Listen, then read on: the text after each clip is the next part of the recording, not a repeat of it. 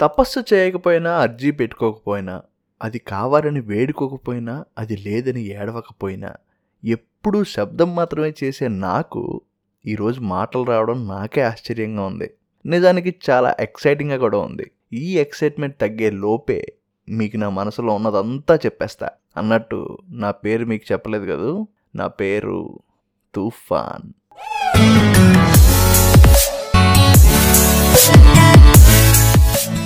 తుఫాన్ అంటే కేజీఎఫ్లో యాష్ అనుకున్నారు. యాష్కి నాకున్నంత సీన్ లేదులేండి. నేను స్విచ్. ఎస్.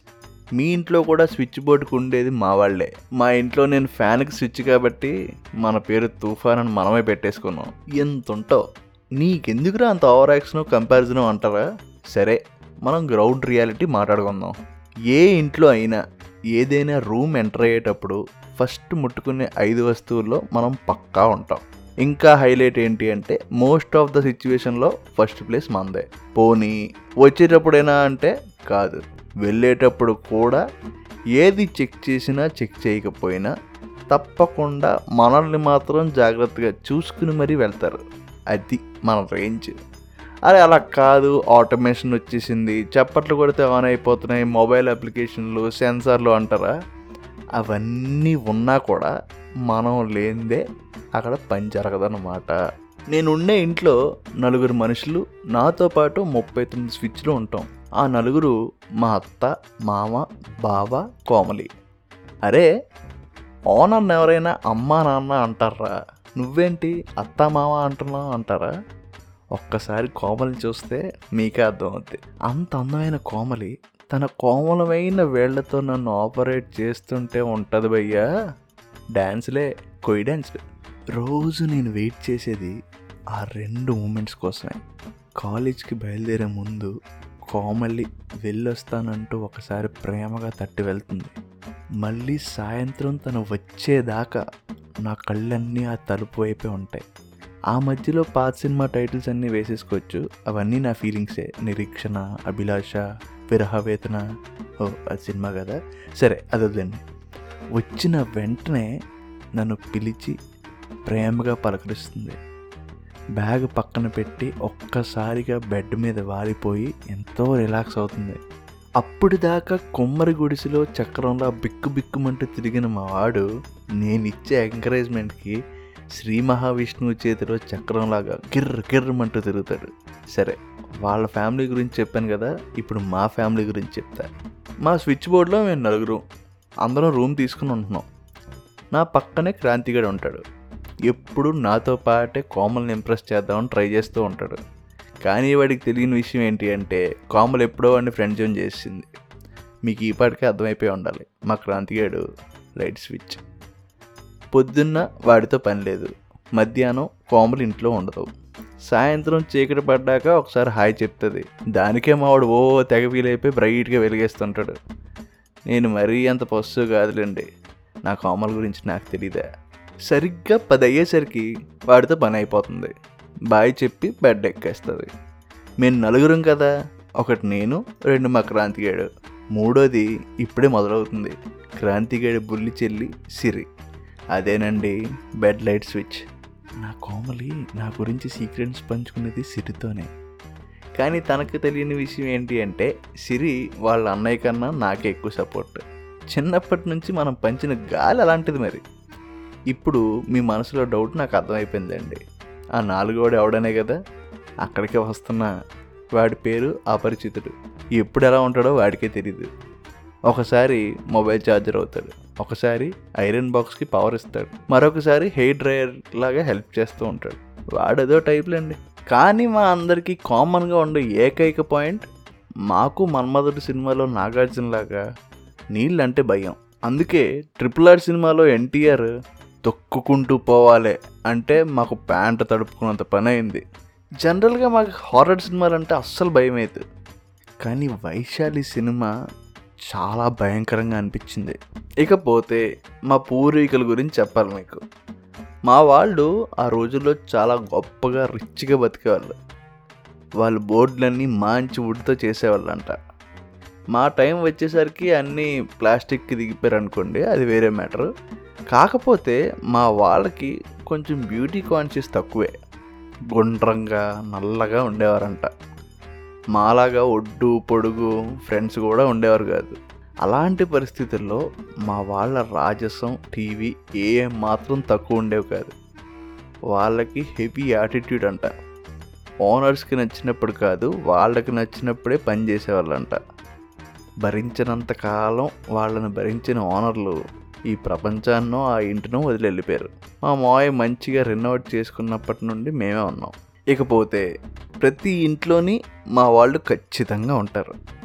అక్కడ అప్పుడే పుట్టిన చిన్న పిల్లల నుండి వయసు అయిపోయిన ముసలి వాళ్ళ వరకు అన్ని వయసుల వారు ఉంటారు. సగటు యువతలాగానే మాకు చిన్నపిల్లలు అంటే చిరాకు. వాళ్ళకి ఏ పని లేనట్టు మాతోనే టిక్కు టిక్కు అని ఆడుకుంటూ ఉంటారు. ఒక్కోసారి మా అపరిచితుడికి కోపం వచ్చి షాక్ ఇచ్చినా మారరు. అదేంటో? యంగ్స్టర్స్ అంకుల్స్ ఆంటీస్తో పెద్ద ప్రాబ్లం ఉండదు మాకు. వెంకీ సినిమాలో బొక్క గారు చెప్పినట్టు give respect and take respect పాలసీతో ప్రశాంతంగా సాగిపోద్ది మా అనుబంధం. కానీ పాపం ఈ అమ్మమ్మలు నానమ్మలు తాతయ్యలకే మాతో అవసరం మేమంటే చిరాకు. రెండూ ఉంటాయి. విలన్ వాళ్ళలో పడిపోయి రియలైజ్ అయిన హీరోయిన్లు అనమాట వాళ్ళు మమ్మల్ని ఆన్ చేయాలన్నా ఆఫ్ చేయాలన్నా ఒక పెద్ద ప్రయాణమే చేయాలి. ముందు బెడ్ మీద పడుకున్న వాళ్ళు లేచి కూర్చోవాలి. తర్వాత నించోవాలి. బట్టలు సర్దుకోవాలి. మెల్లగా ఒక్కొక్క అడుగు వేసుకుంటూ వచ్చి మమ్మల్ని ఆపరేట్ చేయాలి. ఆపరేట్ చేసి మళ్ళీ వెళ్ళి పడుకోవాలి. చూస్తే మాకే చాలా జారేస్తుంది కానీ ఏం చేయలేం.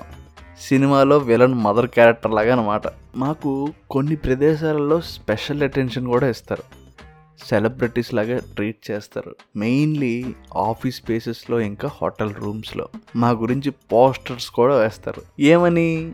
Please switch off the lights and fans before you leave the room అని.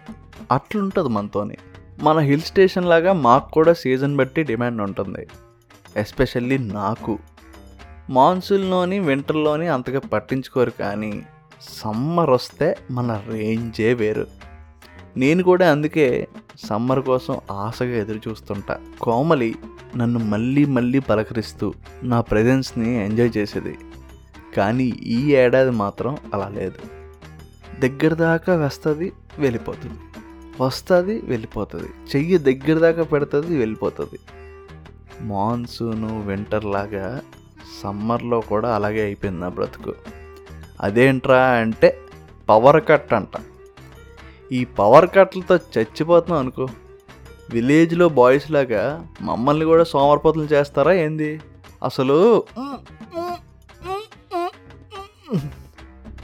అదండి మన తుఫాన్ గడి మనోవేదన. దేవుడు కూడా మన లీడర్స్ లాగే అనుకుంటా.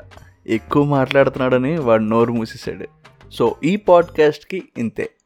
తుఫాన్ గడి స్టోరీస్కి మీరు కూడా కనెక్ట్ అయ్యి ఉంటారు అనుకుంటున్నాను. ఒకవేళ మీకు కూడా కనెక్ట్ అయినట్టు అనిపిస్తే మీ ఫ్రెండ్స్ అండ్ ఫ్యామిలీకి షేర్ చేయడం అస్సలు మర్చిపోవద్దు. ఒకవేళ మీరు ఈ పాడ్కాస్ట్ స్పాటిఫైలో కానీ గూగుల్ పాడ్కాస్ట్లో కానీ యాపిల్ పాడ్కాస్ట్లో కానీ జియో సెవెన్లో కానీ అమెజాన్ ప్రైమ్ మ్యూజిక్లో కానీ గానాలో కానీ వింటున్నట్లయితే అక్కడ ఫాలో అనే ఆప్షన్ ఉంటుంది. దాని మీద ప్రెస్ చేయడం మర్చిపోద్దు ఒకవేళ మీరు ఫాలో చేస్తే నేను ఎప్పుడు నా పాడ్కాస్ట్ అప్లోడ్ చేసినా మీరు మిస్ అవ్వకుండా నోటిఫికేషన్ వచ్చేస్తుంది అనమాట మళ్ళీ ఒక మంచి పాడ్కాస్ట్తో మీ దగ్గరికి వచ్చేస్తాను. అప్పటిదాకా signing off Samved last podcast అమెరికాలో ఆంధ్ర స్వీట్ షాప్ ఎపిసోడ్కి వశిష్ట ఈ విధంగా కమెంట్ చేశాడు. ఏంటి అంటే your podcast doesn't need a video clip because the way you narrate the story will take everyone to trance and show them the story just like it's happening in front of the eyes thank you so much Vashishta ఈ podcast కూడా నీకు నచ్చుతుంది అనుకుంటున్నాను. And Jayant భయ్య కూడా ఒక feedback చెప్పారు. ఏంటి అంటే నువ్వు ఏదైనా స్టోరీ చెప్తున్నప్పుడు అది నీ ఓన్ స్టోరీ అయితే ఎక్కువ ఫీల్ ఉంటుంది. వేరే వాళ్ళ స్టోరీ చెప్పినప్పుడు సమ్వేర్ ఆ కనెక్ట్ మిస్ అవుతున్నాను అని. బట్ యా ఇప్పటి నుంచి I try my best to give my own content నా ఓన్ స్టోరీసే నేను షేర్ చేయడానికి మ్యాక్సిమం ట్రై చేస్తాను భయ్య. Thank you so much for the feedback Vani Bala madam కూడా కమెంట్ చేశారు ఏంటి అంటే excellent narration Samved you are very expressive అని. Thank you so much ma'am ఇంకా ఇంకా పాడ్కాస్ట్లు విని మీ ఫీడ్బ్యాక్ ఇస్తారని మళ్ళీ మళ్ళీ కోరుకుంటున్నాను. సో ఈ తుఫాన్ పాడ్కాస్ట్ వింటున్న మీరు కూడా మీ ఒపీనియన్ కానీ ఫీడ్బ్యాక్ కానీ నాతో షేర్ చేసుకోవాలి అనుకుంటే ఇన్స్టాగ్రామ్లో at the rate travel with Samved ఉంటుంది. అక్కడ మెసేజ్ చేయొచ్చు. లేకపోతే నాకు వాట్సాప్లో చేయొచ్చు. Nine six double nine six double one triple four. Or నేను ఇదే పాడ్కాస్ట్ని యూట్యూబ్లో అప్లోడ్ చేస్తాను. అక్కడైనా కమెంట్ చేయొచ్చు. సో మీరు ఎక్కడ నాకు రెస్పాండ్ అయినా I will share your feedback or opinion on the next podcast అనమాట so state Yoon to Samved Sagar's మళ్ళీ ఒక మంచి పాడ్కాస్ట్తో మీ దగ్గరికి వచ్చేస్తాను. అప్పటిదాకా సైనింగ్ ఆఫ్ సంవేద్